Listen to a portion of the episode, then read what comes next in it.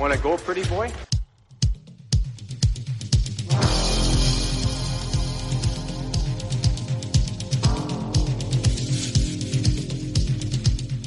Two minutes by yourself and you feel shame, you know, and then you get free.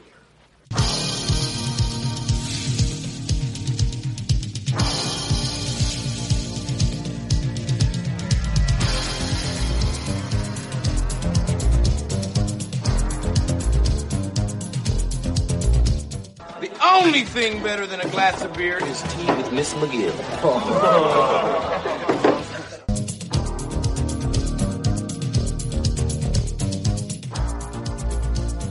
And welcome to the Fourth Line Voice Podcast. My name is Darren. Thank you very much for tuning in. Episode 345 of The Big Show. Some enforcer based podcasting coming at you, brought to you by the Hockey Podcast Network. How's everybody doing out there? Another, another Sunday. Here we go. Or perhaps it's probably Monday on your commute to work. Sitting in traffic, wondering what you did wrong in life. What, how did you end up in this situation? Stay in school, kids. Nah, we're gonna battle through it, folks. It'll be all right. Here we go. Recording this Saturday night, nine. Uh, what's the computer? At nine fifty-two p.m. There you go. You know what I did today? Foolishly, got talked into Costco on a Saturday afternoon. Oh, good times. Oh yeah, yeah. I parked on the on the uh, you know back half of the North Forty there. Oh yeah. Thought we were gonna have to catch an Uber to the front door. That's how far we were. But you know, made it there. Here we go. Um, yeah, dropped about four hundred bucks. I was gonna say three. It was three hundred, but I, I forgot about the booze part. Yeah, because here in Saskatchewan, at least anyway, the liquor store is like separate part of Costco. So yeah, I forgot about that. So so if anybody's hiring for a part time job, I, I I might need one.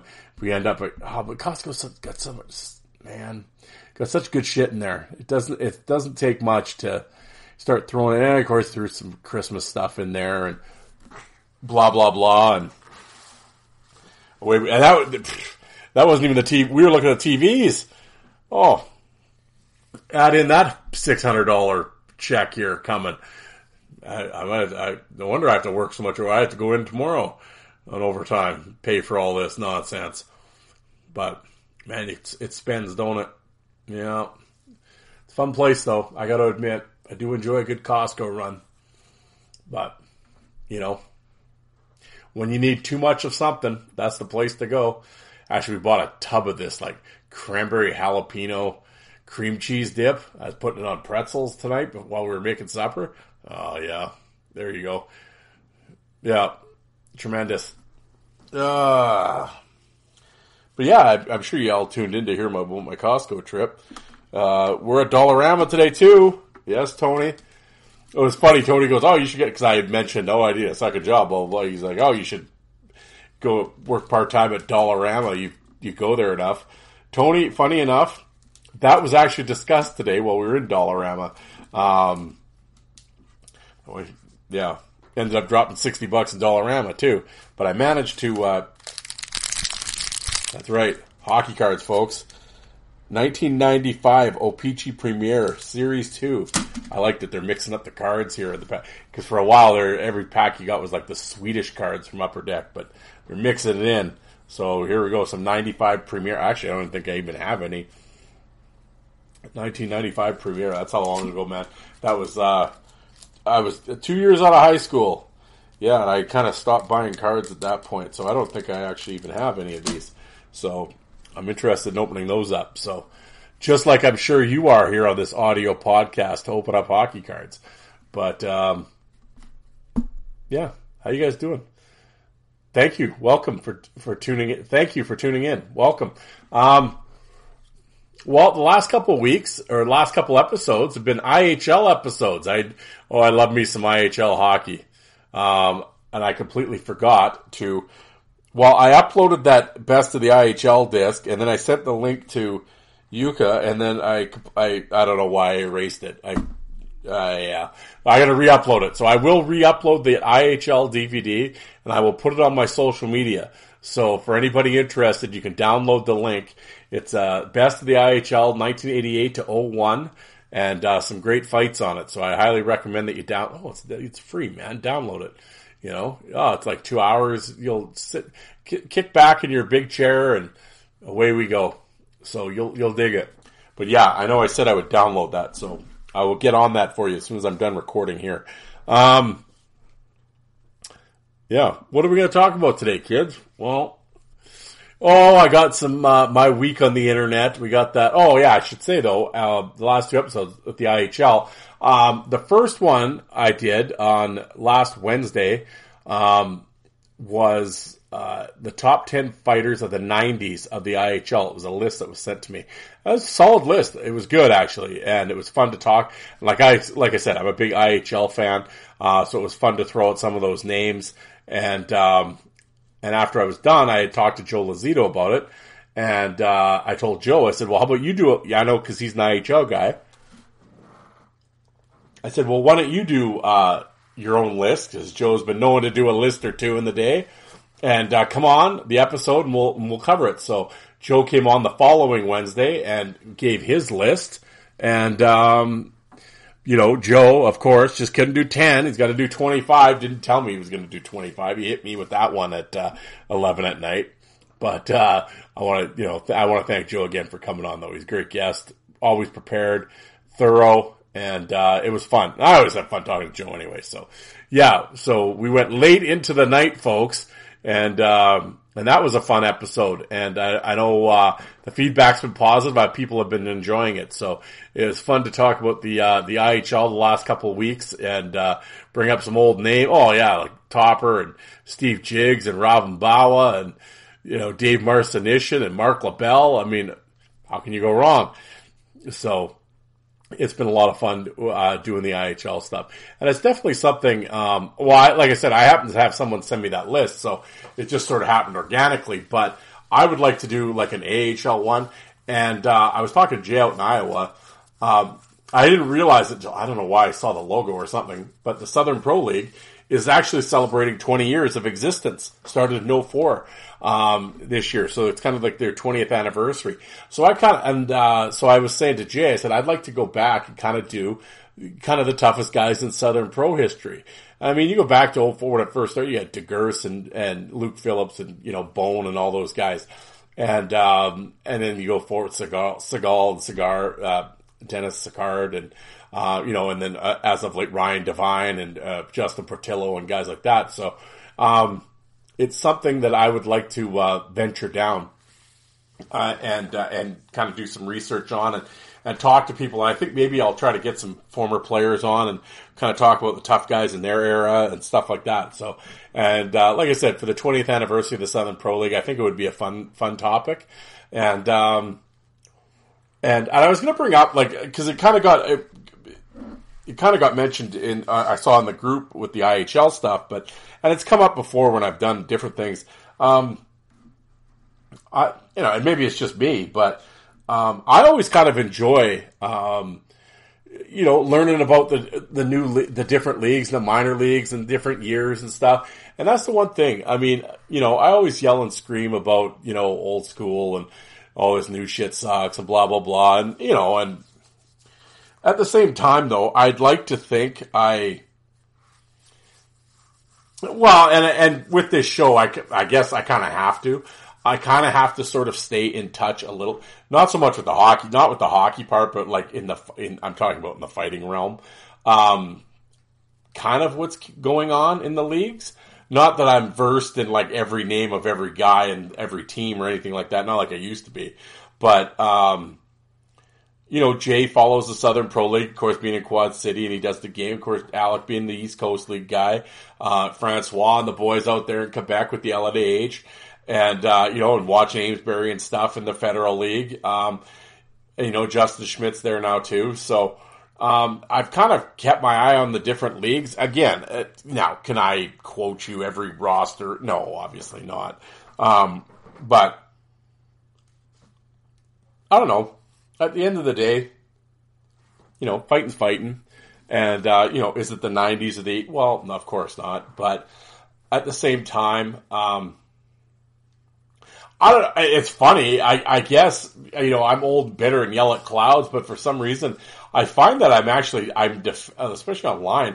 I'm defending a lot of these new age guys a lot. Um, you know, uh, whether it be Reeves or whoever, and uh, or in the mind, you know. Um, I don't know. At the end of the day, like I said, I mean, they're still fighting and stuff. And I mean, you know, yeah, it's a different mindset and a different, uh, you know, different caliber of fighter these days in terms of competition and, and, and busyness, I guess, for lack of a better word. But, um, I don't know, like, um, cause I, I had mentioned to a couple people about the Southern Pro League thing and they're like, oh, I don't follow that league. I, Oh, I mean, I'm not saying you got to go buy the Flow Sports package and you know tune into every game, but I mean, shit, there's some tough dudes down there. There's been some tough dudes in the past and some cool fights. I have some cool old Southern Pro League fights on my on my uh, channel, uh, like Luke Phillips and shit. Those dudes threw down, man.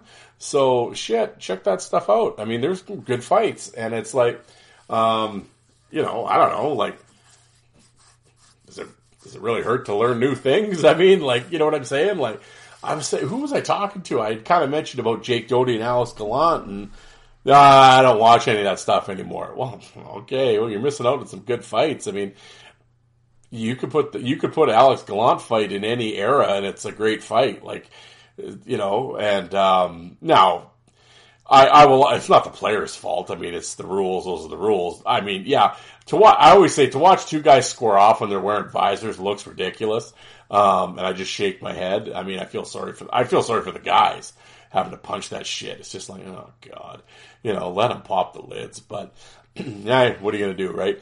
But, um, nah, the guy, I mean, Doty, Doty's had some great fights this year. Um, you know, last year, you like I said, you watch your Southern Pro stuff. Like Ryan Devine looked great, and uh, Portillo was thrown down, and I mean, like I said, I encourage anybody to uh, Amesbury fucking beating the shit out of that kid the other night. I mean, I encourage anybody to to you know get, give the new guys a chance. Um, again, no one's. I, am not tuning in and having season ticket packages or anything. Um, it's funny though because I kind of have guys all over the place that follow the account or listen to the show or whatever. If a good fight, they know I don't watch shit, so they'll just say, I, I will say, I guess that's the advantage I do have, is people send me links constantly to fights that happen. They're like, oh, you gotta see this one. This was a good one, or this was funny, or whatever, or look at these two clowns. So I get to see lots of stuff without really actively searching for it. So I mean, I guess I have that advantage.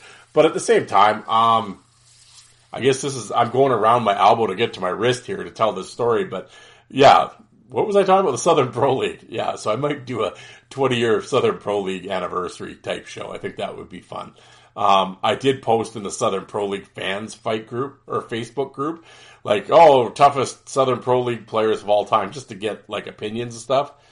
Uh, you know, okay, but I mean, you know, it was interesting some of the names, and um, yeah, again, most of it younger fans, so it's kind of just like 2015 and on guys and stuff. You know, they don't they weren't around for the beginnings of it, the you know the OGs, but uh, you know, um, I I think it would be a fun little fun little deal anyway. So um, yeah, kind of doing that, and uh, I am. Uh, folks, I'm a bunch of beer deep and I am rambling at this point. Yes, Tony, I know, rambling. I'll have a point though, maybe. We'll see. Here, cheers. First one in this hand. So, well, all right. Well, before we get going, obviously, I remember the Hockey Podcast Network, over 100 shows in the network. All the NHL teams are represented. I'm on the original content creator side, along with, as mentioned before, Jolt and Joe Lazito, the Coliseum Chronicles, Alec at the Five for Fighting podcast, Terry Ryan, TR, as they are filming oh, so excited to swallow my beer there. Ah! As they're filming season three of Shoresy. So Terry Ryan is busy out in Sudbury along with John Mirasty and Alex Penner, Weapon X, part of the Shoresy family now. I love it. Um, I just wrapped up watching season two of Shoresy. It was good. I enjoyed it.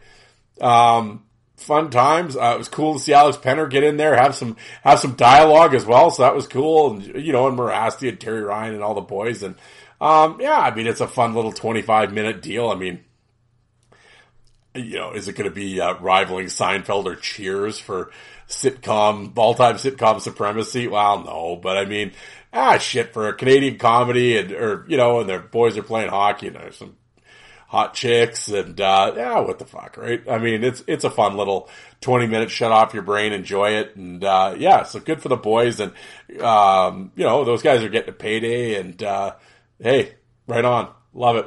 So definitely check out Shoresy. Yeah, some good lines and shit. Uh, check out Shoresy, and uh, season three is being filmed right now.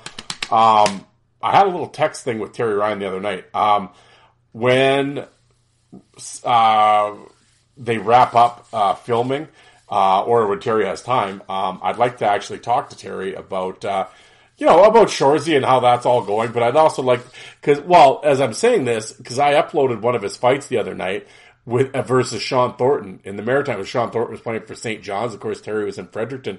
Great fight.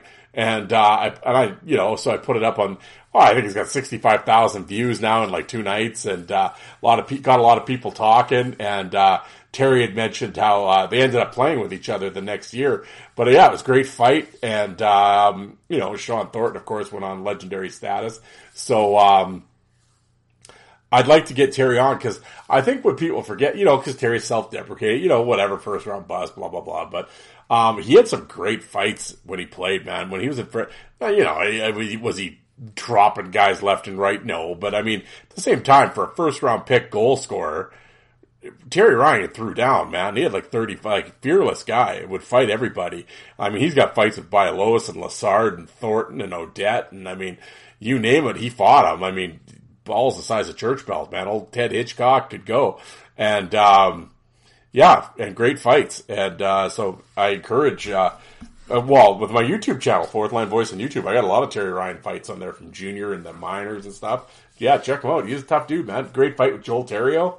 Yeah, so anyway, I want to get Terry on the show to, uh, yeah, just talk kind of maybe do his five toughest, but uh, b- bullshit about Shoresy. And, and I mean, and Terry's such a good storyteller, you know, he'll go forever. So yeah, so hopefully we'll do that here pretty quick. But uh, yeah, original content side with Terry Ryan and uh, yeah, Joe uh, released his last episode, solo episode. Oh oh, you know, but uh, just basically talking about the Islander season so far, the ups and downs, and you know, people getting mad on the island and Matt Barzal and BMWs and parking and Joe was everywhere in that episode. Fired up, I'm telling you.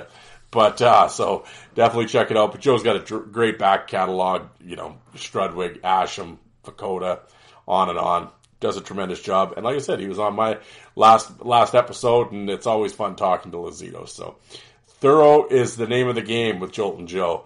And then, of course, I got Alec over there at the Five for Fighting podcast. What was his latest episode? He had some asshole on. Oh yeah, right. Yeah, you want to hear my? You want to hear me some more? Oh, that's what everybody wants to hear more of me. Um, but I was on Alex's latest episode. We talked about hockey movies and documentaries, and uh, yeah, talk about a whole bunch of different stuff. So uh, talk about different movies and documentaries. So, um, and again, always fun to be uh, to to talk with Alec in general, but uh, to be on his show, and of course he's been on mine numerous times and stuff. So yeah, those are the last those that those are the last latest episodes of those cats. So, um, and if you happen to be on the YouTubes, as they say, as I said, Fourth Line Voice on YouTube have over two thousand videos, all different leagues. Uh, subscribe to the channel, please. If you're watching a video from that channel. Uh, and you're enjoying it, hit the thumbs up button. YouTube loves that shit. They love the interactions. Um, so that'd be really cool. Again, Alec, Five for Fighting Podcast, he has a YouTube channel named that. Uh, D, my boy Jay out in Iowa, D skunk, D like the letter skunk, like the animal, D skunk. Um, he uploads Southern Pro stuff, but basically, I should say he just up, he uploads basically Quad City hockey stuff. So he has the old Quad City Flame stuff from the American League up there. He's got old, uh, Mallard stuff. Like he, he goes back, man, a decade or so. And you know, like McIntyre, Little John, Jonathan the Hammer Tremblay. Like he's got some cool shit on his channel. So again, subscribe to his channel and go and go do the deep dive. Great stuff, like good old minor league stuff that you're not he's the only guy that's got it. It's it's not like it's readily available. So definitely uh, check his channel out as well. So there we go. There are the plugs. And download if you're listening to my podcast, Joe's, whoever's podcast you happen to listen to. Download, don't stream. That's how we get paid. And uh, and like I always say, I know it's a PSA and I beat a dead horse, but I have to say it because the reviews ain't coming. But for those folks listening to the show, not only mine, but for any podcast that you listen to, you're going to iTunes to hit play or to the Apple to hit play anyway. Right above it is the star rating. Rank the show, rate it. It helps us in the algorithms. It helps us, like like I said, Spotify, iTunes, they love that shit. Uh, so if you could rate the show, it would be greatly appreciated. Any podcast that you're listening to, rate it. It helps as a creator. It helps us out. It's the little things you can do as listeners. That's all we're asking. You don't have to pay for this. We're giving you free content. I'm giving you free content twice a week. The the least could you just that's all I'm asking from you is download the episode and rate it. That's it. That's all I'm saying. After that, we're good. No, any like I always say, any any show, any podcast that you enjoy, or any YouTube show that you're watching, or clip that you watch that you enjoy, hit the rate it, thumbs up, because like I said, on social media, that's the algorithm, that's what gets the engagement, that's what the uh, those companies like, and that's what helps out the creators. So, if you could do that, I would be greatly appreciate. I would greatly appreciate that. And again, not only mine, but for any show that you're listening to. Uh, I, I'm speaking for all creators here. I'll take it upon myself. Um, all right. Well, what are we going to do first here? Like I said, well, we got my. Uh... Oh, yeah. What was I? Did I even say what we were doing? I don't know. I'm rambling, and this is just utter nonsense at 10:15 at night. Um, where's my list here? Here we go. Uh, well, we got hockey cards. We got those. We got my week on the internet. I'm going to talk about here. Um, oh yes, I have a list. Oh, Tim just perked up. What list? Who? Hi? What? This is really going to get him, really get his attention.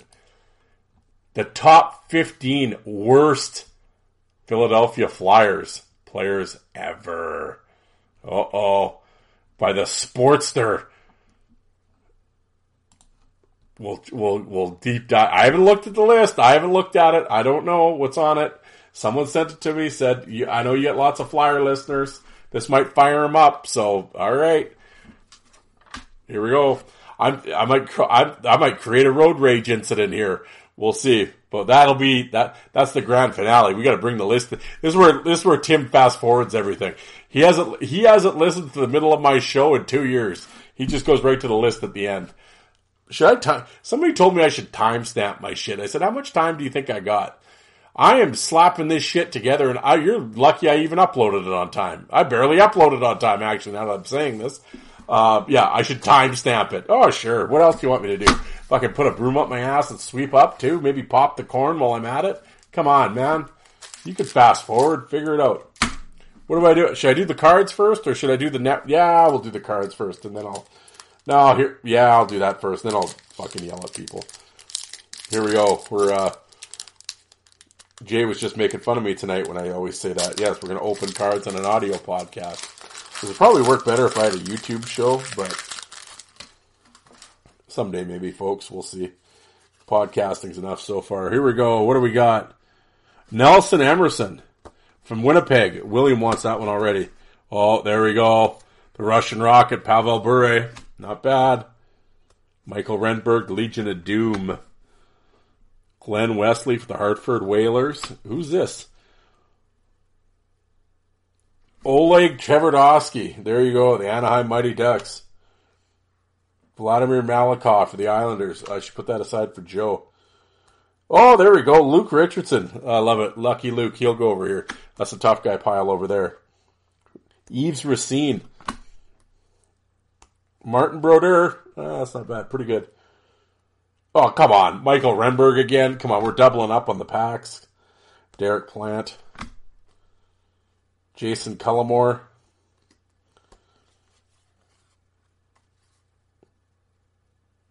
Who is that? Oh, Todd Simon. And Chris Gratton. I like Chris Gratton, actually. Power, somewhat of a power forward. Had a hell of a career, actually. Well, that's one pack. Let's open up the second pack. I'm I'm looking at these cards. I I literally don't know if I've ever actually seen what it was 1995 Series 2 Premiere. O-Pee-Chee Premiere. I don't know if I've ever actually laid eyes on these cards before. Um, yeah, I'm not. Uh, I don't remember this design or anything. Hmm. Opening them up. Here we go. Oh, Paul Kariya. Here we go. Little Hall of Famer to start right on the top. Jamie Storr. Tools of the game. Steve Larmer. Steve Larmer, hell of a player. Underrated, I'll tell you. I'll put that over there. You don't know these. Oh, Garth Butcher. I always forget he played for the Leafs. There we go. He'll go. Oh goddamn, Petr Klima. Of course, I get Klima. Although this is this doesn't really work because he's playing in Tampa Bay and he's wearing a normal helmet. So that's a, that's no that's no good. Oh, the classic checklist. That's what every kid wanted in his hockey card pack. Out of the 14 cards, you definitely want to get a checklist in there. Oh yeah, Dimitri Khristich, hmm. solid player actually. Oh, Vladimir Konstantinov. Man, what a physical presence. What a sad, sad what happened. But man, yeah, could he bang? Oof. And one on, on Sega Genesis, one of the biggest, uh, biggest hitters in Sega Genesis. Oh, Kirk McLean. I should put this aside for Tony. Yeah, Tony'd have this framed, I'm telling you. Steve Conroy. Oh, yeah, Yamir. Yammy. Yammy Jagr. Shawn McEachern. And Bobby Rouse. There you go. Good old Bobby Rouse. You know, that's what I would say with hockey. Hockey needs more Bobby Rouses. Yeah, that salty, cranky old blue liner. Yep, 113, 150, 179, 168, 124, 123, 130. Yeah, 718 games, 1,200 minutes. Um, love it. I'm to put Rouse over in this pile with Garth Butcher and shit. I like that. I'm gonna I'm gonna put him in my tough guy piles. Here we go. There we go. These guys. Sorry, boys, hit the garbage. But I like that. That was fun. Uh, I'm sure as the uh, as listeners, that was just a well, just a roller coaster ride of emotions there. Uh, well, let, speaking of roller coaster uh, ride of emotions, let's get to my week on the internet, shall we? You know, it's funny. I'm I'm sitting here. I'm looking. I kind of hit pause for a sec, grab my drink. I'm looking at my list here. Oh, who's texting me? Oh, there you go. Can you hear list guy Tim? Yeah, sending me text messages. Yeah, I said I'm just I'm just oh he's kicking in, he's drinking, he's got edibles going, he's watching 60s and 70s fights. There you go. Yeah, that's that's Tim Tim's Saturday night. Oh, I got Jay from. Oh, look at I got all, and I got Jay, uh, Iowa texted me too. Oh yeah, I got all the characters on my phone here. Holy shit! That's why you turn turn shit off here. Man, oh man. Anyway, my week on the internet. Here we go. Um. Well, what what should what should we do first? Actually, you know what I need? I need to mention to you guys um, that. Oh, Tim's fired up. I'm getting messages left and right here, folks. There we go. Um, I was going to mention. I should have mentioned this at the top of the show, but my brother-in-law Dave. Uh, he's a trained chef over the years. Uh, not that he practice. Well, he barbecues and does all that shit now. Um, he actually came up. He's been working on this for a while. Um, you know, uh, Caesars uh, or the Americans call it Bloody Marys. Um, you know, the rimmer, the salt shit that they put around the, the rimmer, I guess is what you call it, whatever. Um, he has actually come up with his own and he's, he's calling it the Edge, Edge Rimmer. Uh, and he was kind of mentioning it. Also, he put it on Facebook. I had put it up, I have it up on my social media. I have a bunch of pictures of it and stuff. Oh shit, he went, like I'm thinking, oh, he's gonna, he's, he's gonna sell it around town at Christmas time. That's kind of what I thought. So he'd put it in some sandwich bags with a sticker on it or something, you know, and his little phone number. Holy shit, he's got like professional packaging, reseal. Like this shit looks like it came right, it like, it belongs on a shelf at Walmart. I was like, holy shit, this looks good. And he is killing it. Like he is selling out and shit. Like ton of people are buying it and stuff. He's 10 bucks a bag. And, um, I'm, I'm, I'm just really proud of him. I was like, holy shit, man. He's, I know he's worked. Well, I didn't know. He told, he's told us all, oh, I've been, I think he might have mentioned it to me a long time ago, but and, I, and it was just it was an opportunity. He was going to drink some Caesars, so you know. But in the meantime, uh, he's going to try to make some Rimmer, and uh, he's been working on it for a while, and he just put it out, and it's on my social media. And uh, so, if anybody listening out there, if you're a big Caesar fan or a Bloody Mary fan, and you like the the the Rimmer stuff, or you want to try something different, uh, let's look hey, support local, right? Although I guess if you're not here, it's not really supporting local, but you know what I mean. Uh, I would, Darren at the fourth line voice wouldn't lead you astray. Um, I can tell you now, uh, to be completely, I'm not a Caesar guy. I don't like drinking Caesars. I don't like tomato juice and that shit. So, but I can tell you, my wife has had it, says it's very good. Um, I know a bunch of people have tried it. They really enjoy it. And I know, believe me, being the fat kid, I've eaten the brother-in-law's barbecue many times. And he's into the you know he buries meat and shit and brings it up and he got slow cookers and beef jerky and rubs and barbecue sauce he's into that shit man. Like i said trained chef i mean you eat you eat any part any any of his food like i said you you'll get knocked out but your tongue will be knocking you out hitting the roof of your mouth um, so if he made this and he's putting it out there in packaging and uh, and selling it and putting his name on it, I can guarantee you it's good. So um, if anybody out there is interested in Rimmer for your glass for hey, make a good stocking stuffer. It's a unique gift. It's ten bucks, resealable bag. It's called Edge Rimmer for Caesars and Bloody Marys. Get a hold of me on on social media. Uh, my DMs are open, as the kids say, or if you're not on social media, hockeyfights at hotmail.com, and I will lead you in the right direction, and we will get that out to you. So, my brother-in-law Dave has made uh, some Caesar Rimmer, and uh, well done, sir. I'm uh, I'm I'm proud of you, and I know you put a lot of effort into it, and uh, packaging looks great, and I'm I'm glad you're killing it. That's cool, man. So hey, there you go. There, there, there's my sponsor. I always do the DraftKings stuff and everything, but this one, this sponsor, oh, he's not sponsoring it, but I'm going to talk about this product because this, this hits close to home. So I'm, I'm happy that's out there. So yeah. And I know lots of people out there in my listening audience. I'm sure you drink Caesars and Bloody Marys. So there you go. Help a, help a local Saskatchewan farmer, Langham farmer out. There you go. My boy Dave, my brother-in-law Dave doing great work out here. So I should have brought that up at the start of the, start of the show. I'm looking at my notes. I just see on the side, Dave's Rimmer. Yeah. So, um, but yes, um, I'm trying to, my week on the internet, I got, I guess I got to get in that violent mood here and start yelling and screaming at people. Um, well, oh, and I get. Well, here, my show's just all over the place here. Now we got enforcer signings. Kyle Neuber is back with, he, uh, I don't know. He must have hemmed and hawed about if he's going to retire or not. He's been out, but he's back now. He re-signed the Florida Everblade, so I'm sure they're back. You know, uh, long, like long time Everblade player Kyle Neuber and Nico Blachman. Unfortunately, released by Kalamazoo in the East Coast League, and he has ended up in Laval playing in the LNAH and uh, uh, two fights and two games. Scored last night and uh, got into it a little bit with Brashear and them. And uh, he's he's looking good. Apparently, the folks in Laval are happy with him. Oh, I'm like, oh, you'll dig him in Laval, man.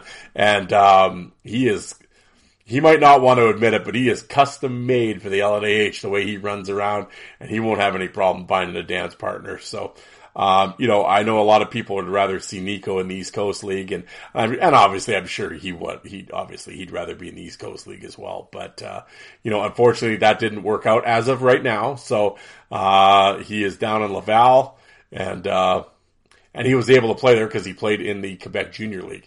So uh, yeah. So in the meantime, he'll be exciting the French folks out there in Quebec. So those are your two uh, enforcer signings. Um, as far as my week on the internet goes, um, yeah, it, it was kind of, um, well, like even Nico, when it, I know Alec kind of broke, because Nico's his boy, right? They talk all the time, and Alec kind of broke the news that he was going to Laval, and yeah, you just see some of the, con- oh god, got rid of him.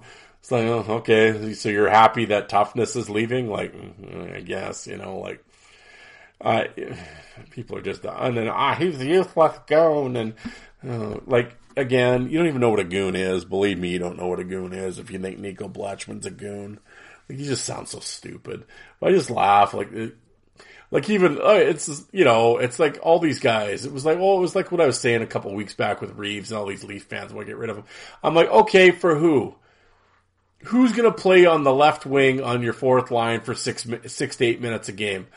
Like, are you gonna bring up the leading scorer from the minors because that's how that works? Like, this isn't Sega or uh, I guess I just dated myself with that reference. This this isn't PlayStation or Xbox, you know, in your NHL 23 season, you know, like yeah, okay, so Blachman leaving the East Coast League is good for who? Like, who's going to replace him on the fourth? Like, what excitement's going to replace him on the fourth line? Oh, you're going to put some kid from college up there that he'll score five goals. Oh, well, they're going to the finals now. Yeah, so you'll get some guy that'll put up maybe 10 points, maybe fight once, kind of hit, maybe not.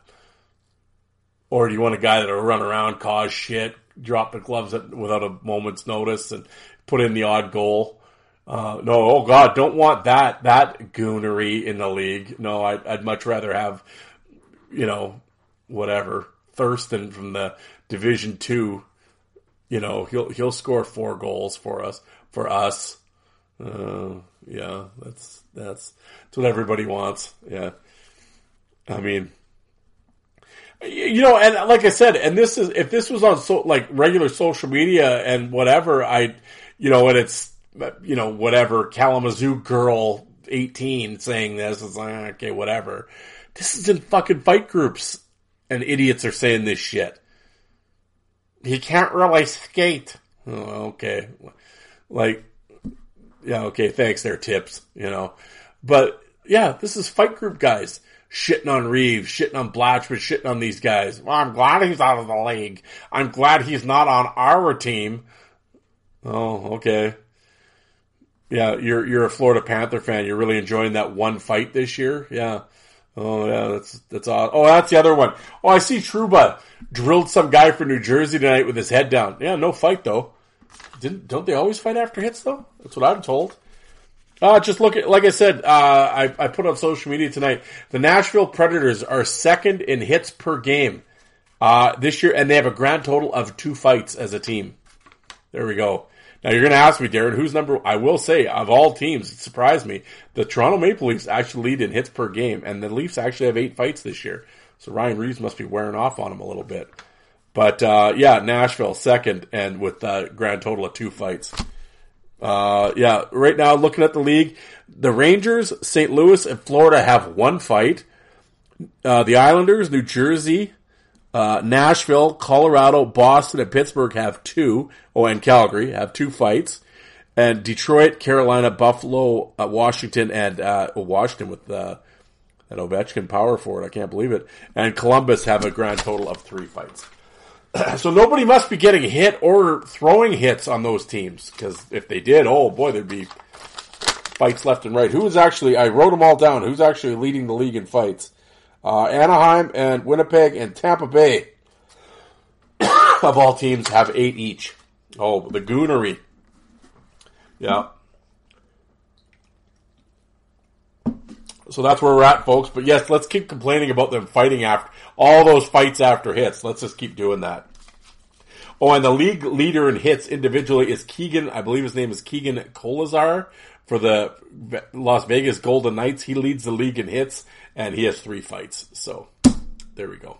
I believe he has a hundred and some hits, hundred hits, something like that. I know I I did say that he actually got the shit smacked out of him by Dylan McIlrath the other night.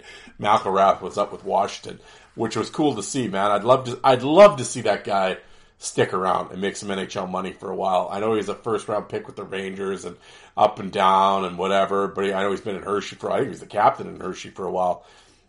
But tough kid out from the Western League and you know, just, again, remember when I was talking about Bobby Rouse? Yeah, just one of those salty blue liners, big bastard. Watching that game, he hit some Vegas guy, went right through him, and then after he knocked that guy down, he basically grabbed Kolesar as he went through the guy and beat him up too. Like, man, um, yeah, hopefully he sticks with Washington. I'd love to see McIlrath stick with Washington. But, uh, yeah, I love that one. Oh, we're gonna get rid of these goons. Oh yeah and you're in a fight group. I think you took a wrong wrong turn here. Um, oh, yeah, well, I was going to say, speaking of the Devils, um, of course, uh, Kris Knoblauch, the new coach of the Edmonton Oilers, um, played in the Western Hockey League back in the day, and uh, um, he had a, he played with the Islanders briefly in the preseason. and I have a picture of him fighting a New Jersey Devil, but on the but it's a preseason game, and the New Jersey Devil guy, you, you all you can see is this, it's a square off picture, and you only can see is his back, and he's number sixty, and you can't see the name on the jersey. I knew who it was, so I put the picture up on the internet. I'm like, can anybody? Here's the new coach, Kris Knoblauch, dropping gloves with the Islanders back in '97 or whatever the hell year was.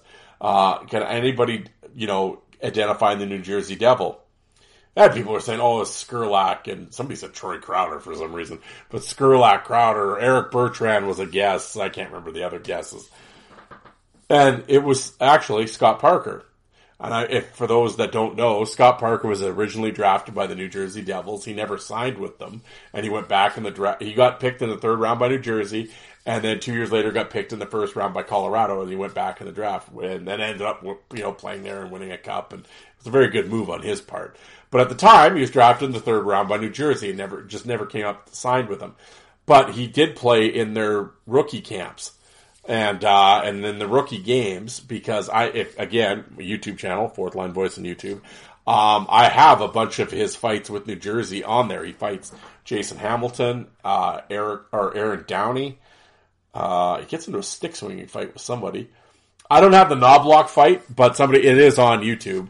Um, anyway, so I put in the fight group. Oh, can anybody name the mystery devil? So all these people are guessing, and I finally and a bunch of people say, "Oh, it's Scott Parker." And the one guy puts, "Yeah, it's Scott Parker," and it's, oh, Buddy the Scout has to jump in, uh, I I realize that he got drafted in the third round, but he never signed for the, with them. And if you don't sign with the team, you are ineligible to play games. So there's no way that that could be Scott Parker. Blah blah blah blah. This guy's rambling on and on. So I just typed back. I just replied to him. It's Parker. Well, sir, it isn't. I can tell you that now. And this guy's just going.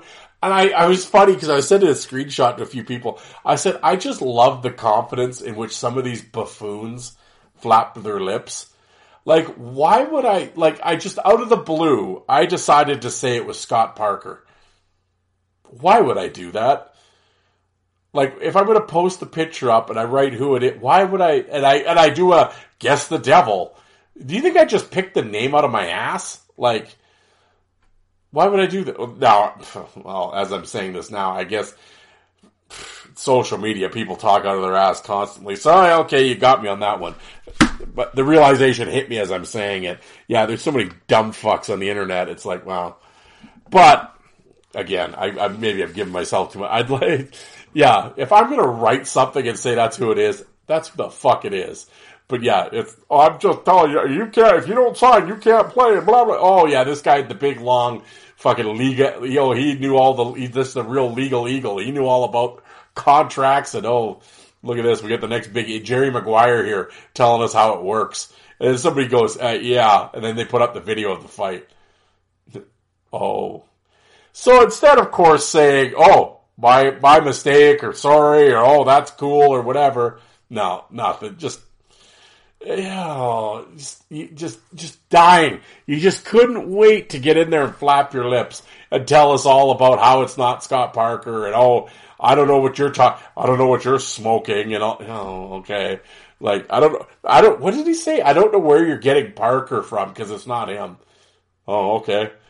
Uh, who is it then? I mean, I guess. Oh, it's just yeah.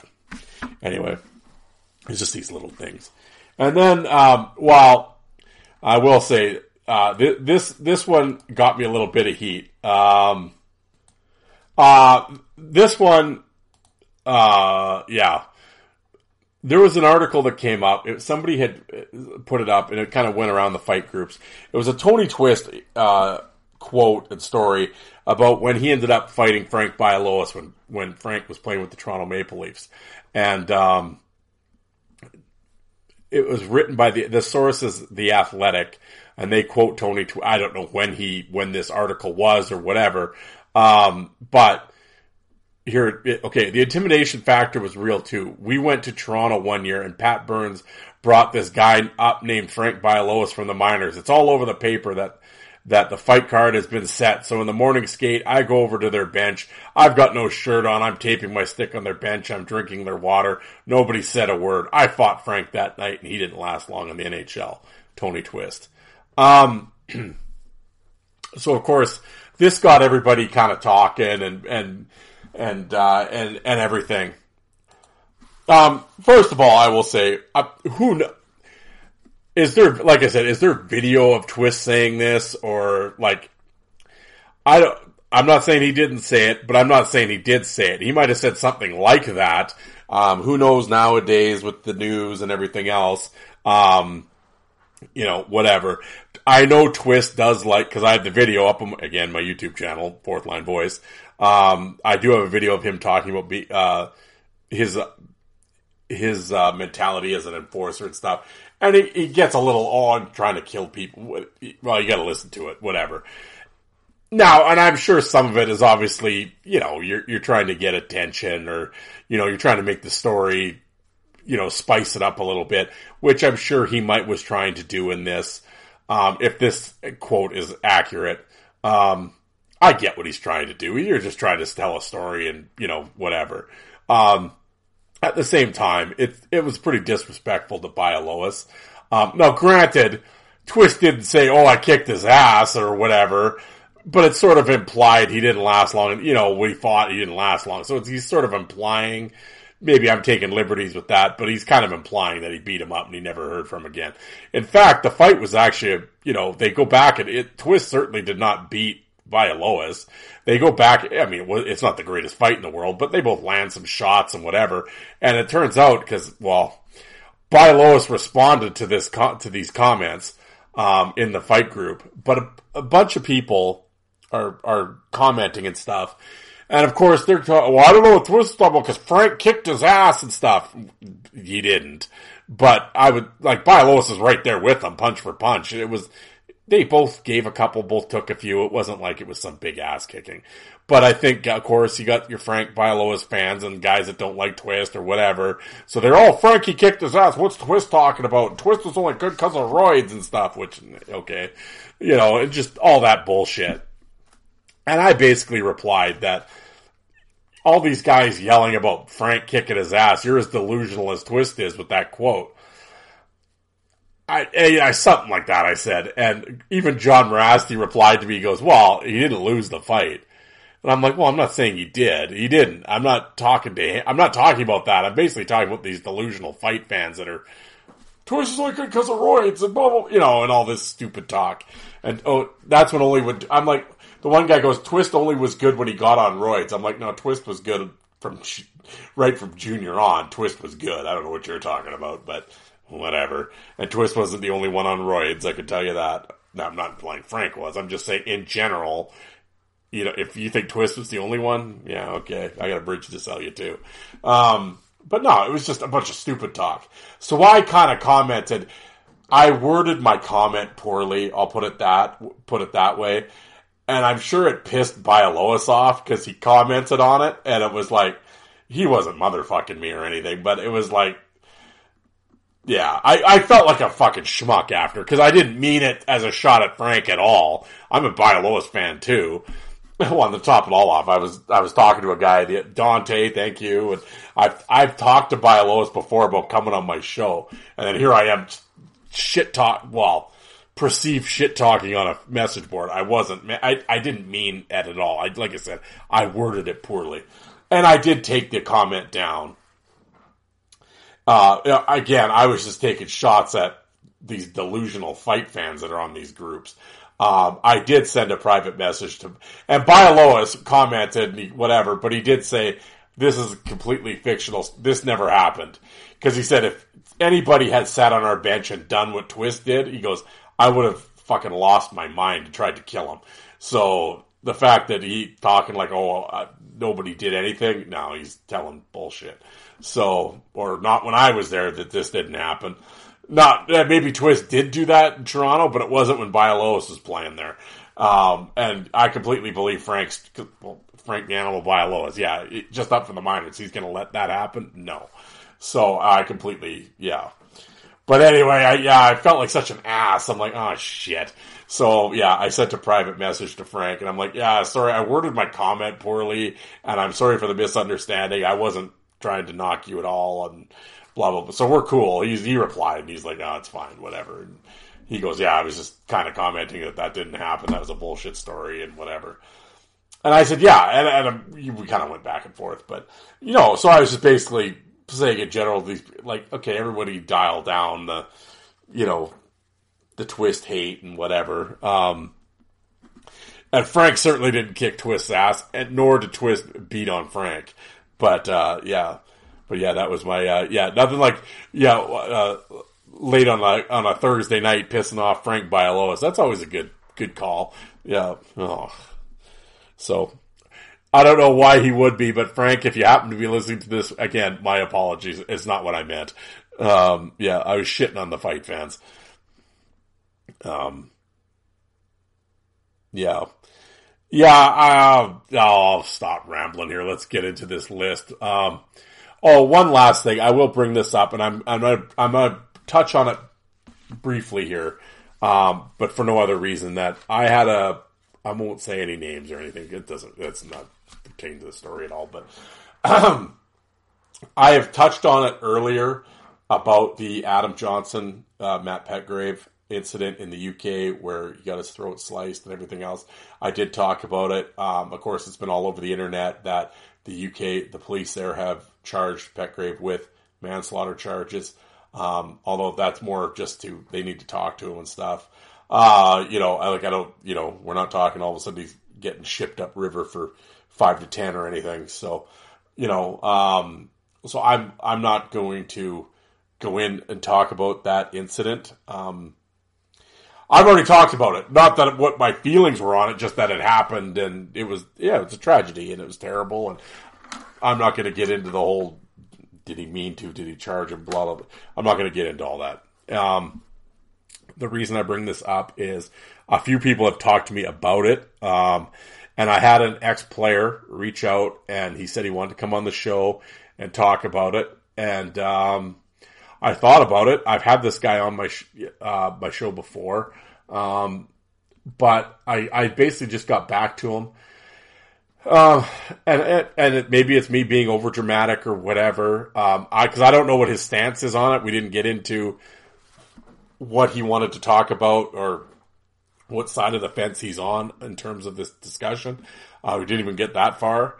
Um, but um, he's a polarizing figure himself, and uh, you know whatever. Uh, but I I basically just said uh, in today's world with legal ramifications, that you come on shows and slander and blah blah blah, and I'm on a network now. Um, I'm not saying that this would happen or I'm making a bigger deal out of my show than it is, but just in today's world with people getting sued and everything else and all that stuff, um, and again, I don't know what his position was or what he was going to say.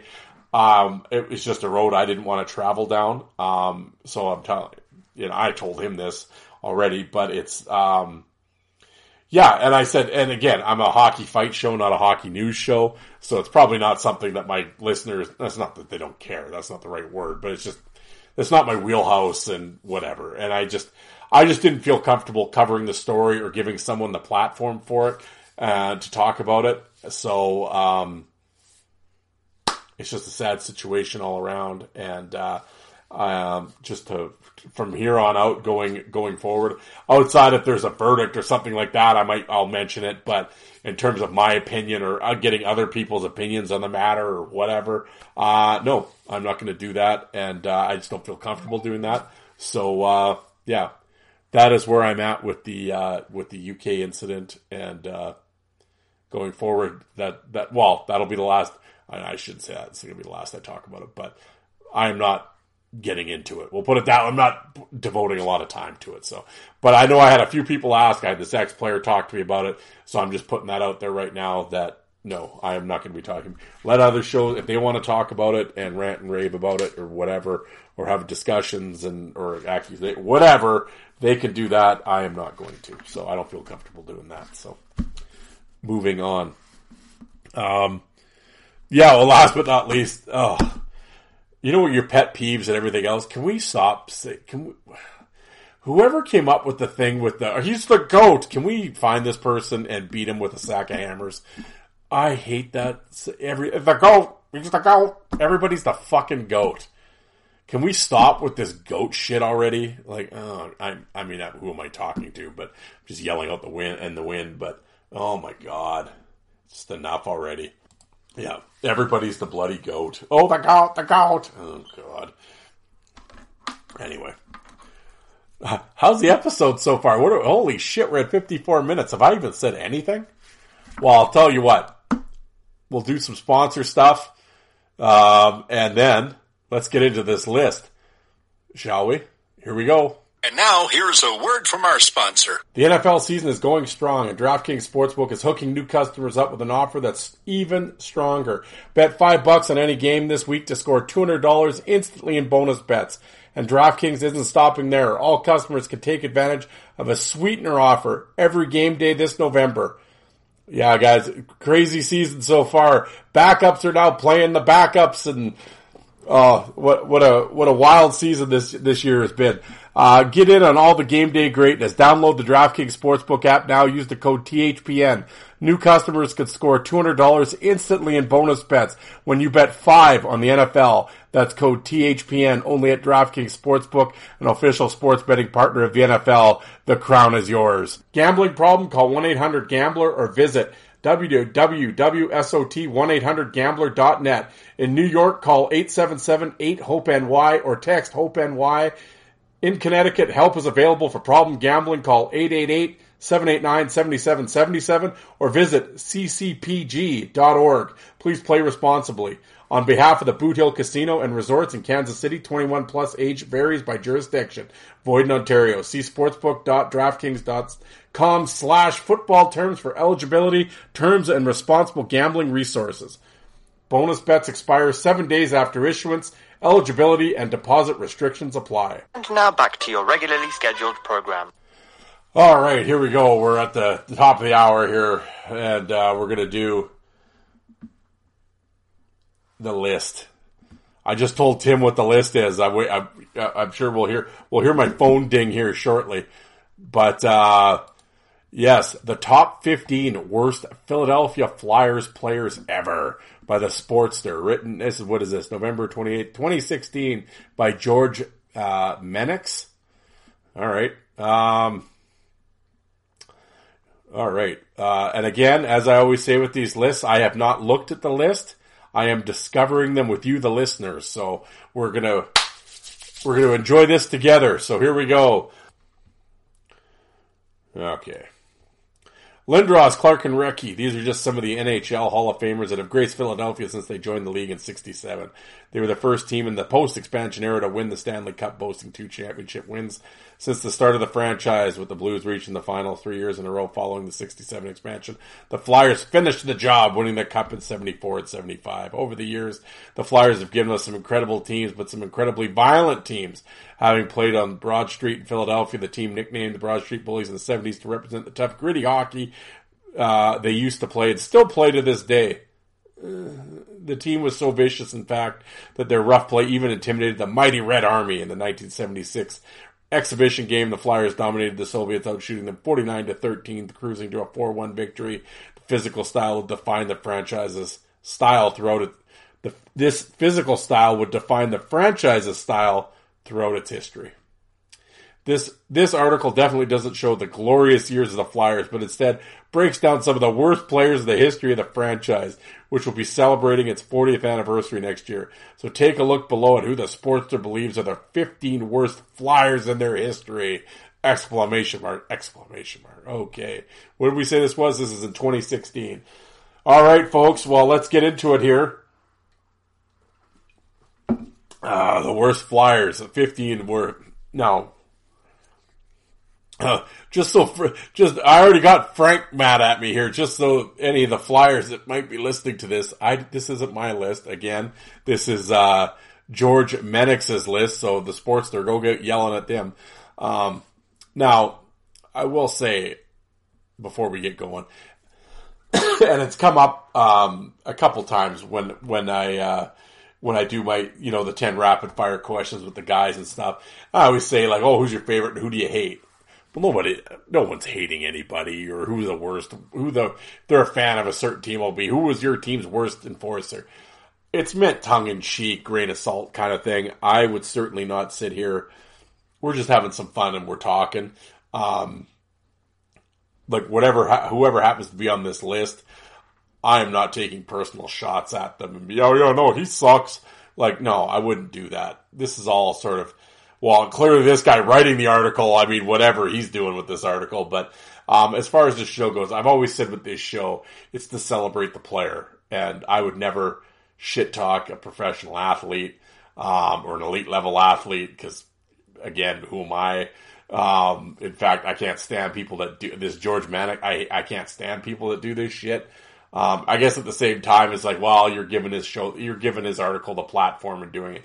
Yeah, I, I guess what I what I'm doing with these art with these lists when it's the worst lists or whatever, I think it's basically I'm trying to highlight the stupidity of it. Um, you know, take the piss out of the list is what I'm basically doing is, or that's what my goal is anyway. It's not like I'm agree. Oh yeah, no, I agree. These guys are the shits. Like, no. Um, most of the time it's, um, these lists are written by these pompous, arrogant douchebags, and it's like, who are you to be? Well, like I said with the hockey news list there that we did during in air quotes Enforcer Week this summer, those are pathetic, and that's like that's kind of the point of doing these is to highlight the stupidity of it. I'm, I'm kind of thinking the folks, you guys listening are kind of in on the gag. I kind of, I don't really know why I'm clarifying this, but every once in a while we got a new folk, we got some new folks come in the back door and, uh, they're looking around. And so I'm just kind of laying out the groundwork of what's happening here. So anyway, let's get into this list, shall we? Number 15. Oh, there we go. Hot start. Number 15, uh, Dave Brown. Oh, here we go. Brown's a right winger, played total of 14 NHL seasons, the Flyers, Oilers, and Sharks. He's still a big part of the NHL today and remains with the Flyers, uh, as the head of pro scouting. Brown is true. Brown was never truly used for his offensive prowess, as his numbers can certainly tell you. Was more commonly known as an enforcer. Although having an enforcer on your team was useful back then, his usefulness in this NHL would have been very meager his usefulness in this NHL would have been very meager. Uh, all right, well, he's not playing in this decade, so why would it matter? Uh, oh, it's more. Okay, Brown's career didn't include many highlights as he received one of the stiffest suspensions ever given when he cross-checked Thomas Sandstrom in the face, breaking his jaw. Received 15 games. One thing Brown managed Brown managed to do, however, was get his name on the Stanley Cup playing for the Edmonton Oilers. Uh, well, there we go. You take the piss out of Dave Brown right away. Uh, one of the best enforcers of all time, one of the best fighters of all time, but I like how he points out his usefulness in today's NHL would be very meager. Oh, all right. Well, he's not playing in today's NHL, but okay, thanks there. Who do, who the hell's writing this again? George. Okay, thanks, George. Um, uh, okay. Actually, Brown had a 12 goal season and shit. He actually was. If you actually let him play a little bit, he actually wasn't that bad. But yeah, okay. Number 14. Oh, jeez. Uh, Craig Berube. Is this list just going to be all? I bet you this list is just all tough guys. Uh, another enforcer to make the list, Craig Berube, who had a stint with the Flyers from 86 to 91. One of the toughest players in the league, amassing a total of 3,100 penalty minutes in his career, which was good for seventh all time. The winger really couldn't do much more than that, however. Originally signed with the Flyers 86 after going undrafted, made his NHL debut, coming in with a bang, earning two fights in 16 minutes and a 3-1 Flyer win in 1989. Berube really cemented a spot on the fourth line being traded to the Oilers in the offseason following the 91, 90-91 season.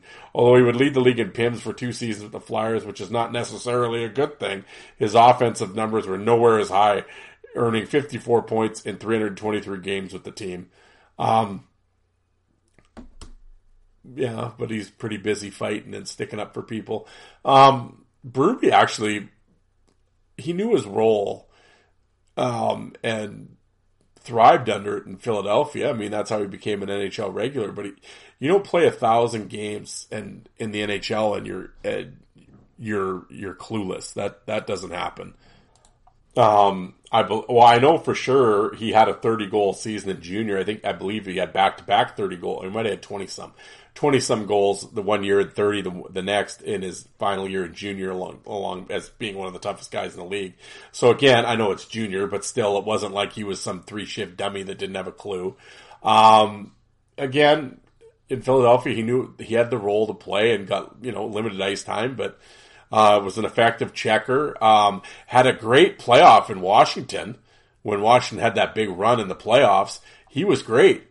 Uh, played all the time, played regular minutes, played all every game. Um, that I think that's indicative right there of he wasn't just some you know some goof that uh, you couldn't trust out there and didn't and didn't see the ice in the second half of the game. I mean,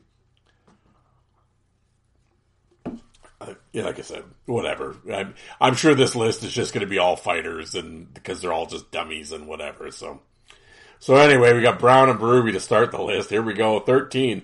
Uh, Shjon Podein, all right, American forward Shjon Podein, really drafted by the Oilers in '88. Uh, it was the limited time for a very good Oilers team and would not re-sign, therefore joined the Flyers as a free agent 94. Podein never saw much ice time at Edmonton. He became a regular in the Flyers lineup and developed a very good checking forward and penalty killer. Okay, so what's the? Although he was good in that sense, he never contributed on the offensive level in over 300 games. Five seed the Flyers here, 92 points in that time span. Uh, after a few unsuccessful seasons offensively, he was traded to Colorado, where he where he again assumed a penalty killing role, and he would lift the cup with the Avalanche in 02, and is known for wearing a uni- and is known for wearing his uniform for a full 25, hour, 25 hours after the win. Yeah, it's true. I forgot about that story. Um, yeah, I just he, he, became a regular in the line, developing him into a very good checking forward and penalty killer. And this guy's just shitting all over him because he didn't score enough. Well, everyone's got a role, man. Like I, I clearly old George here is uh, like most fanboys that write are hung up on stats, and if you don't have lots of points and goals, you're suck and like. Although he, again, he admits he's a good penalty, and then he shits on him. So Okay. Oh, there you go. Shjon Podein at 13. Number 12. Oh, there you go. Brashear. Donald Brashear was a hockey goon, to put it simply, but an effective goon. The winger played for five teams over the course of his career, always in the role of enforcer in the league in penalty minutes for six seasons, um, and finishing 15th all time in penalty minutes. Other than penalty minutes, Brash, Brashear caused much more trouble on the ice, leading to many long term suspensions. All right. Uh, played four seasons with Philadelphia in the middle of his career between 01 and 06. Played 270 games for the team that was once known as the Broad. Uh, what?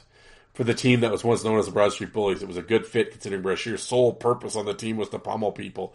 Got 22 goals as a flyer player. While he was beloved by the fans, you have to question the role of enforcers today. Jesus Christ. Well, it's not today. It's 06, 01 to 06. So what's this guy talking about? This is 10 years after he wrote the article. I, oh. George, you've already bugged me, and we're at number 12, and you've pissed me off. Uh, Brashear actually was a very good player and played for Team USA in the World Championships. Um, he had like a 40 goal season in the American League to go along with 200 penalty minutes. If you have given Brashear uh, ice time, again, played a thousand games. You you don't play a thousand games and be and and you're clueless. And Brashear, again, like it or lump it with some people, whatever. He was one of the best to ever do it, in my opinion. Um, you could count in his prime, which wasn't in Philly, you know, in Vancouver, whatever. Um, he was one of the best to ever do it. And, uh, uh, again, whatever this bozo's talking about, uh, you know, okay. Number 12, Donald Brashear. Number 11, Todd, Todd Fedoruk. Like I said, it's going to be all fighters, I guess, and Shjon Podein.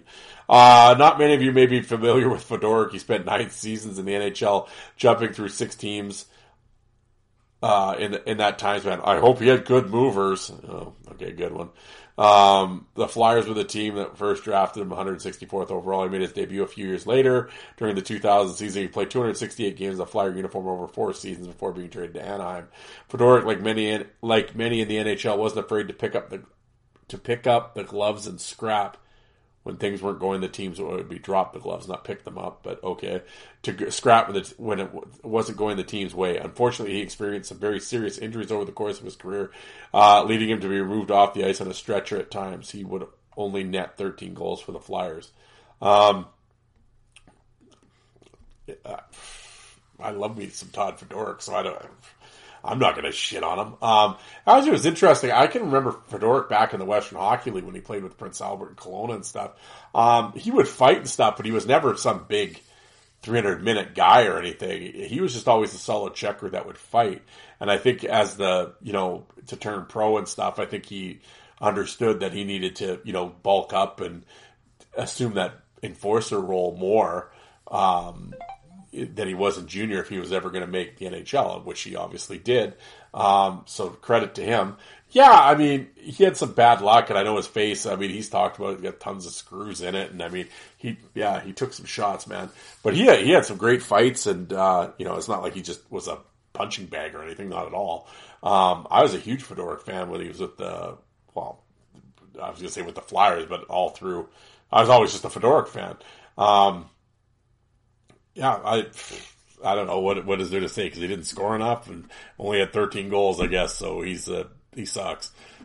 okay, I mean whatever. I just I hope he had good movers. It's like eh, you know whatever. Guys losing jobs is funny, I guess. I don't. I don't like you, George. I don't like I don't like this article already. Number ten, Vincent Lecavalier. What? Uh, Flyers made a real bad habit in the modern era of bringing in big name free agents that necessarily weren't a fit for the team or whose best years were behind them. When Vince showed up, was bought out by Tampa Bay following the, t- the 2012-13 lockout. Many knew that that a sensible approach would have been a short-term deal for Vinny to prove he still had good years left. The Flyers went all in and signed the former captain to a five-year contract worth 22 million. Initially, Lecavalier put up decent numbers, scoring 20 goals and 37 points in his first season. However, Lecavalier would find himself getting scratched in subsequent, in subsequent seasons under coach Craig Berube. Eventually, he was traded to the Kings, but the Kings only accepted him in a trade when Lecavalier announced he would retire during the 2015-2016 season. Um, uh, all right. I mean, I guess I, I, at this point, I mean, we're talking 2015 season or whatever. I had stopped watching hockey, so I can't tell you how he played on the Flyers. Um, obviously, uh, you know, had a great career in Tampa, apparently, according to this guy. Uh, or, well, I know he had a great career in Tampa, you know, apparently not in Philadelphia when he got there.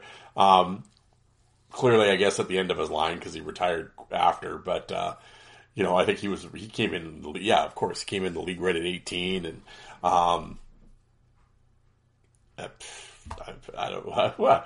I, like, again, how, I, I mean, I guess I get what he's saying that they, you know, at the, they getting guys at the end of their careers and all that. I mean, okay. Um, I don't know. I, I can't. Vincent Lecavalier is bad. I mean, okay. But anyway, let's get into number nine. Ah, oh, fucking Glen Cochrane, number nine. Oh, this guy can bite me. Cocker really embodied what the Flyers represented in the glory years grit, toughness, and a love of fighting. He never really had skill to be a great defenseman, but he really did what the Flyers wanted him to do, which was scare people. He played 10 seasons in the NHL, starting with the Flyers, who drafted him 50th overall, all the way back in 78. He also played for the Canucks, Blackhawks, and Oilers. Uh, the Canadian from Cranbrook, BC, played 257 games to start his career with the Flyers, earning 77 points, but an incredible 1,110 penalty minutes in the process, which goes to show why Cochrane was really on the team. Broad Street Bullies were had another bully amongst them. Yeah, I love me some Glen Cochrane, Captain Caveman. Uh, well, what did this guy say? He played 257 games, had 77 points as a D-man, and, and 1,100 minutes, and you're shitting on this guy? What do you want, man? Come on. Um, Cochrane was awesome. Um, getting out of his gear and throwing down and wearing the Cooperalls back in the day when the Flyers had the Cooperalls. They had the beard, like I said, Captain Caveman. Yeah, I'm I'm down with. I have nothing bad to say about. I love me some Glen Cochrane. Um, I always laugh at that. Uh, what is it? His fight with Hector Marini when he catches him. Marini looks like he get, like it's like you're playing Sega and someone hit the C button and he just goes flying. Um, Cochrane got into some all time swing outs, man. He, I, yeah, fuck this guy. Glen Cochrane's awesome. Uh, number eight, Peter Svoboda. The first ever Czech to play over a thousand NHL games, played for four teams during his career, Montreal Sabres, Flyers, and Lightning. Svoboda originally came on the scene, the under 18 hockey championships in West Germany, from where he defected, like many others, in order to play at a high professional level. That same year, he was drafted fifth overall by Montreal and would win a cup in the 86. Um, his time in Philadelphia was not so successful. The, def- the defenseman played 232 games for the team from 94 to 99 uh, getting just 10 goals and not finding the same quality he had in the beginning of his career with the Habs. The Flyers of trades voted to Tampa Bay during the 98-99 season. I, all right. I, what am I going to say about Peter Svoboda? I don't. Dude played a thousand NHL games. We got him on the worst players list, so uh, this guy's an idiot. Number seven, Dan Carcillo. Carcillo is known as a pest throughout his career. He's often suspended for dirty hits and sportsmanlike antics. While his pesky style would sometimes prove to be effective in games, he often took untimely penalties, which would end up costing his team at times. Coming to the Flyers in 08 uh, season following a trade with the Coyotes, he would ride the wave of the Flyers' run to the 2010 final. Carcillo was often the Flyers' 13th forward, and his skill on the ice wasn't enough to match his dis- his distracting antics in the summer of 2011. The Flyers chose not to resign him, and Carcillo went on piggybacking on the Blackhawks dynasty, winning two cups in Chicago in 2013 and 2015. Um, um, yeah, I mean, I mean, it's been no secret on this show if anybody's followed me or followed me on social media for a while. Um, on a personal level, I'm not a Dan Carcillo guy. Him and I, um, had went back and forth and sniped, snipped at each other on social media on Twitter way back in the day when he was kind of doing the when he was really kind of going on about the head thing and everything else and the CTE and and uh, not that I and I've always said it wasn't that I disagreed with what he was saying. I disagreed with how he presented it and uh, I believe he lied about some stuff and went overboard and whatever. And I know he got called out by Bissonnette and a lot of guys.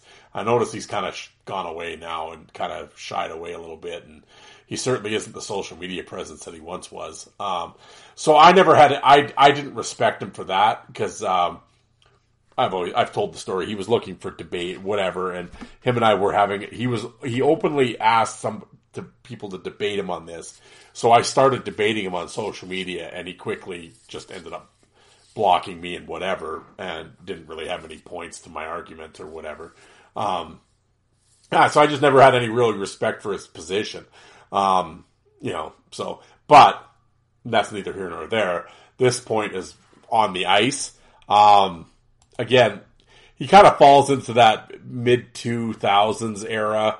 I really wasn't watching hockey anymore. Um, I knew he, I I don't know why, but I was I, I think I said on a recent episode that I kind of gone down a rabbit hole on Carcillo a little bit, and he actually was a better or his fights were better than I remembered them being. I kind of thought he was like a an Avery, t- oh maybe he was an Avery type, but I kind of thought he was like that. He wasn't much of a fighter, although I know he kind of. I would probably pick. He probably got the W over Thornton in that outdoor game, which bugged the shit out of me. I wanted Thornton to smoke him. Um, but I don't know. Carcillo, uh, I think he actually played pretty good in Philadelphia. Like, I think, so I don't know what this guy's talking about. I mean, I think there's a lot worse guys than Carcillo for his brief time in Philadelphia, but, um, I mean, I have no feeling on him either way as a player. I don't know, but I know from some of the fights I watched, he wasn't that bad. He was swinging pretty good in a couple of them that I saw. So, you know, again, you know, is he rivaling Dave Brown for number one all time in Philly? Well, no, but I mean, for the time period, nah, I don't know. They're, I mean, he'd probably be King Kong if he played now. Who knows? But yeah, I whatever. Number six, Zac Rinaldo. A true modern day goon is one of my is one of my least favorite players of the modern day game. I have a hard time finding a more useless forward in a period in the NHL where fighters on the fourth line are somewhat useless. Rinaldo represents the epitome epitome of uselessness. Oh, this guy's fucking hot at him. All right. This guy, did he not sign George's lunchbox out in the parking lot? Holy shit. Talk about burying a guy. Uh, Flyers originally selected him 178th overall in the sixth round. He made his NHL debut in Game Five of the first round of the playoffs against the Sabres in 2011. He would make the starting lineup the following year as his role of being very clear, be a goon. So a goon he was, and his, and his career is peppered with nasty hits and long suspensions. Rinaldo became one of the most hated NHL enforcers. He would later be traded to the Bruins, who would quickly send him down to the minors after a nasty incident involving defenseman Chris Letang. Um, I, all right. I mean, I certainly have no. I actually kind of like Rinaldo the way he'd run around and hit guys and shit. I mean, I don't know. Um, I could see how people, I could see why people didn't like him. I remember on social media, people on Twitter, when I, I remember when I first got on Twitter, it was right, like, kind of in the Rinaldo heyday with the Flyers. Oh, and people cry about him every night. And I would just get it going. And I don't know. He's, uh, he, was, uh, he hit like a truck. I'll give him that. He wasn't a real big guy, but he ran around and hit like a truck. I'll give him that. And that's what I always say with, with stuff like that, because it's because coming from the era that I grew up in and everything else, I watch a Zac Rinaldo and I just kind of, eh, uh, okay, you know. But these new modern day fans watch him and they just think he's the boogeyman and he's crazy and he runs around and all these hits and oh he's terrible he shouldn't be in the league and all this. And it's like I don't know like Wendell Clark used to hit guys like that all the time. So I don't know what you're talking about. You know, I never saw anything really wrong with his game. Um, the Letang thing, I can't remember. I can't remember what they're talking about with that. But um, I don't. I fight all right. I mean, you know, he had that big knockout. Was it Crombie that he knocked out? He knocked out somebody pretty stiff. I know that. He wasn't playing for Philly at the time, though. I don't think. Um, or maybe he was. I don't know. It's all running together, folks. It's late. It's uh, eleven. It's eleven twenty-three here. Give me a break. Um, and again, it's not like I did any research. I'm just finding this list out right now, so I didn't have time to go into the Zac Rinaldo files on YouTube. But uh, uh, all right. I mean, I will say out of the list so far that we've named of all the guys, I would say Rinaldo is probably whatever, probably the least skilled out of all the names we've thrown out so far. So okay, but holy shit, this guy just went off on him. I don't, I don't think he was that bad, but all right. Uh, okay, number five, Chris Therien. I know that guy. Oh, sorry, Chris. Actually, I know Chris kind of listens to the show sometimes. Now I feel bad. This isn't my list, Chris. Uh, more commonly known as Bundy, inspired by the character Al Bundy from the sitcom Married with Children, played 12 seasons in the NHL. Split time between the Flyers and the Stars. He's still connected with the Flyers today, currently the color commentator for the team on Comcast. Uh, he is also previously a radio color commentator for the Flyers. The Flyers originally drafted the defenseman 47th overall in the 1990 draft. Spent nine and a half seasons with the Flyers before being traded to the Stars, where he would eventually retire from the NHL. 753 games, the Flyers is actually first amongst defensemen in Flyer history. Oh, really, I didn't know that although they definitely weren't the most productive for a defenseman, earning just 29 goals in the process. Well, fuck, just. so he's the all-time Flyers defenseman, leads in defenseman, and uh, so clearly the Flyers liked his game. He's a stay-at-home, glass and out guy. Um, right away, oh, he only had 29 goals though. Well, he wasn't a. He's a defenseman. He was a stay-at-home defenseman that played the man and clearly Philadelphia liked him enough for 753 games. The guy made a couple million bucks. It's got a pension for life, but this clown says they only had 29 goals. So I'm going to put him fifth on the worst Flyers list. Okay, I don't know. Like I said, I so technically, I get I I guess I'm picking at nits here, but it's uh if you were air quotes the worst would you play? Wouldn't you have like very minimal games because they'd be like, "This guy's the shits, get him out of here." Would that not be what this list should be if you're picking the worst players? Not a guy that is the all-time def- leads the Flyers and defensemen in games played. If he was that bad, would he lead the Flyers in games played? No. You know what? I, Hear what I'm saying? I don't know. It's late. I've had a bunch of beer and I'm rambling, but this is just ridiculous. Um, sorry, Chris Of course, Chris, uh, also a commentary on commentator on Ice Wars, and um, I've had the I've had the pleasure of meeting him at both when I was at Edmonton uh, for Ice Wars one and two, and I uh, talked to him for a little while. He's a good dude. He's been cool with me. Follows me on social media. We interact on social media. Um, I don't know. Just wrote a book. Um, I know he's actually, in, you know, in all seriousness, um, he did have some, uh, obviously some alcohol issues and, uh, some addiction issues off the ice, which he has overcome. And he has written a book about it. And, um, good for him, and he's clean and sober. And I see him on social media a lot, uh, really getting into um, the recovery life and helping others.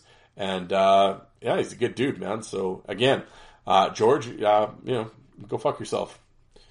Number four, Eric Weinrich. What's this guy with his D here? Incredibly long career, 17 NHL seasons on eight different teams. Probably not the best sign for looking for player.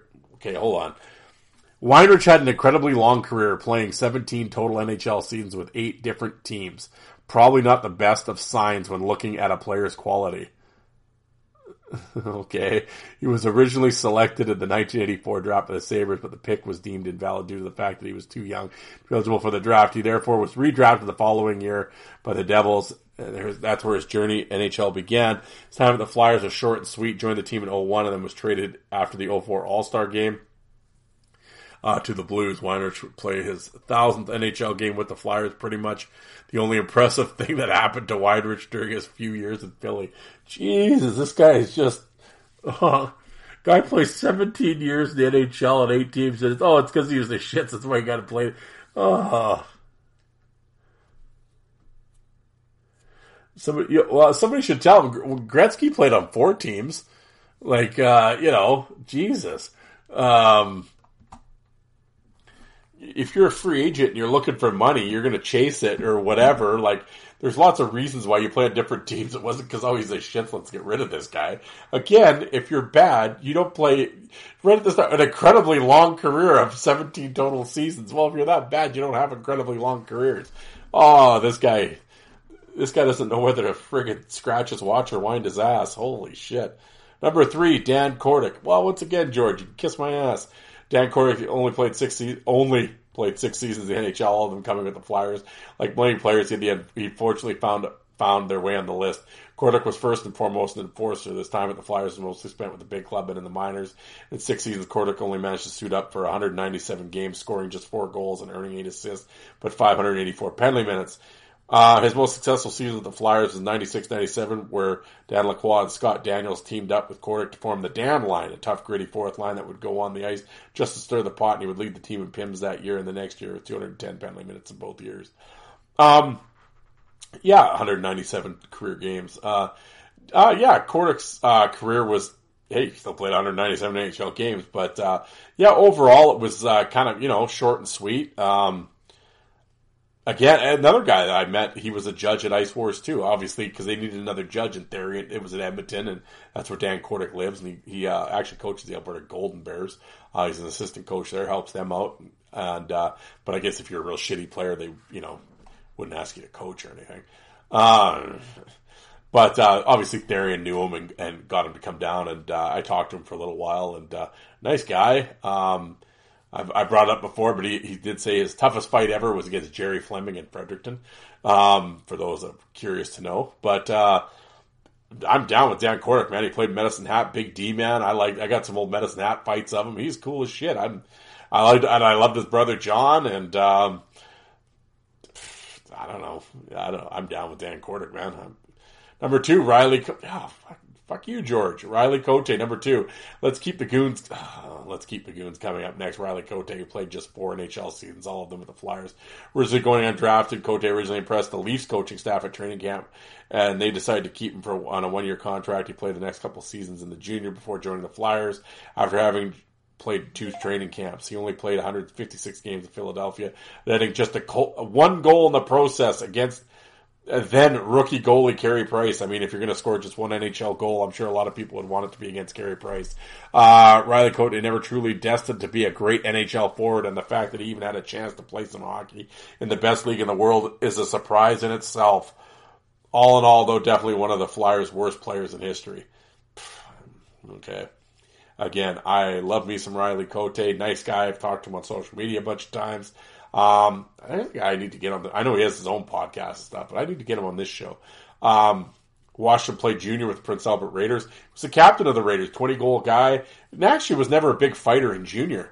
To be honest, he'd fight a few times, but he was never like oh 35, 40 fight guy. Especially at that time period, you know, in the late nineties. You know, when you you know sneeze and you can get into a fight. Um, yeah, he was he was uh, yeah he wasn't a huge fight guy in junior, but um, knew that's how he was going to make the NHL, and that's what got him in the NHL. And he bulked up and went all in and uh, fought his way through the minors and, and the American League. And I don't know, I, I he was an action fighter. I mean, you know, was he the heavyweight champ or anything? No, but I mean, always exciting. Fought everybody. Fight card was awesome. I mean, one I know he won the Calder down in the America or not Calder. Um, yeah, isn't the Calder Cup in the American League? They won the championship in the American League anyway, because I know he's Josh Gratton was on the team too. They had a super tough team that year. Um, yeah, I, I'm I love me some Riley Cote. He's awesome. Number one, uh, Ilya Bryzgalov. Uh, when you when you look at the contract you receive, what the expectations were from Bryzgalov, it's hard to put someone over him. The main reason the Flyers haven't won a Stanley Cup in 40 years is because they routinely have gotten mediocre goaltending. Yeah, that's why I would say why Lindros is. I when everybody couldn't win the big one. I'm like, do you want Lindros to play net too? Like, what else do you want him to do? Uh, which has come back to bite them many times in the playoffs. The Flyers throughout there solved the problem they acquired Bryzgalov's rights. The Coyotes they promptly signed him to a nine-year, fifty-one million dollar contract. Is uh is it was more known for his memorable quotes in Philly than his play on the ice that drove Flyers into the ground. After two in Phillies, the Flyers exercised a compliance buyout on the Bryzgalov, and his Flyers career ended with a 2.6 goals against no, it's not actually that bad. What stands out most in his tenure is how bad he was in the playoffs in 2012. He failed, Brianna failed to do what the Flyers brought him in to do, recording a 3.46 goals against and only an 8.87 save percentage in 11 playoff games. Um, okay, well there you go. Um, I wasn't watching, and I'm not going to talk about goalies. I have no idea. I, although, would they 2.6 goals again? Isn't it's just not bad, isn't it? I don't know. It seems seems good to me. But uh, yeah, I know he's kind of a weirdo. I know he's got some. You, you, see his quotes over the years and stuff, and apparently, I don't know, he was funny. But some of his teammates are like, "Yeah, no, he was really like that. He wasn't really playing." So, but they're goalies; they're flaky, whatever. So, yes, he was number one. But uh, yeah, there you go. The 15 worst Philadelphia Flyer players ever, according to George Menex of the Sportster. Yeah, that was uh, that might actually have been the worst list I've ever done on this show. Um, yeah, this George guy. If anybody knows George out there, tell him Darren at the fourth line voice said you can kiss my ass. Um, yeah, that was brutal. Uh, yeah, like I said, if you're if you're bad, you wouldn't play long. I, you know, you're talking out of both sides of your mouth there, George. But anyway, I know I got a lot of Flyer fans out there that uh, that are listeners, so I, I wanted to, uh, you know, we'll get mad at that list together. But uh, anyway, guys, it is eleven thirty at night here on Saturday night, and we got an hour, man, an hour and a half. I really, yeah, Tony, you're right. I did, I do rant. Well, it's not that I didn't know that I ramble. I definitely circle the drain, don't I? Um, yeah, but I had a bunch of stuff I wanted to talk about Saturday night. Wife's upstairs doing report cards, and I'm just hanging out, looking out the looking out in the darkness out the window and having a few beers and talking with you guys. I enjoy it. So I guess I'll ramble. So anyway, I'm getting out of here. Thank you very much for tuning in. And, uh, and, and seriously though, I, I always say, um, tr- truly, I know there are hundreds and hundreds and hundreds of hockey podcasts to listen to. The fact that you took time out and listened to mine, I greatly appreciate it. I really do. And, uh, if you want to get a hold of me on social media, I'm on Facebook. I, I always forget. I'm actually on Instagram now too. Fourth Line Voice THPN, like the Hockey Podcast Network. Fourth Line Voice THPN um, on Facebook. Fourth Line Voice and on Twitter or X.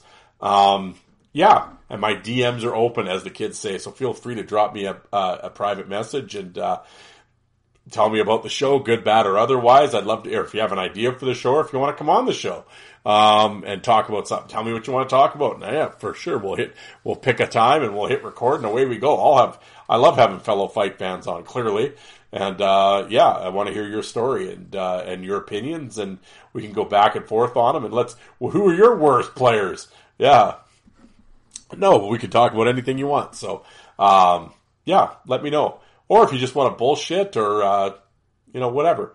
I'd love to hear from you. And if you're not on social media, you can email me at hockeyfights, all one word, hockeyfights at hotmail.com. Yeah, drop me a line and uh, definitely I'll get back to you. But uh, with that, folks, I'll head upstairs, see how the report cards are going. Maybe I'll add some comments to them. Yeah. get rid of this one, start over. I probably shouldn't have that comment, but uh, anyway, folks, uh, I got to get up early and go into work for some overtime to pay for this Costco bill. So that the wife was eyeing up the TVs too. So oh, yeah, I better I might be staying a while tomorrow. So maybe I have to go to bed here. But uh, anyway, folks, thank you very much for tuning in, and uh, yeah, we'll talk to you cats on Wednesday. Thanks, everybody.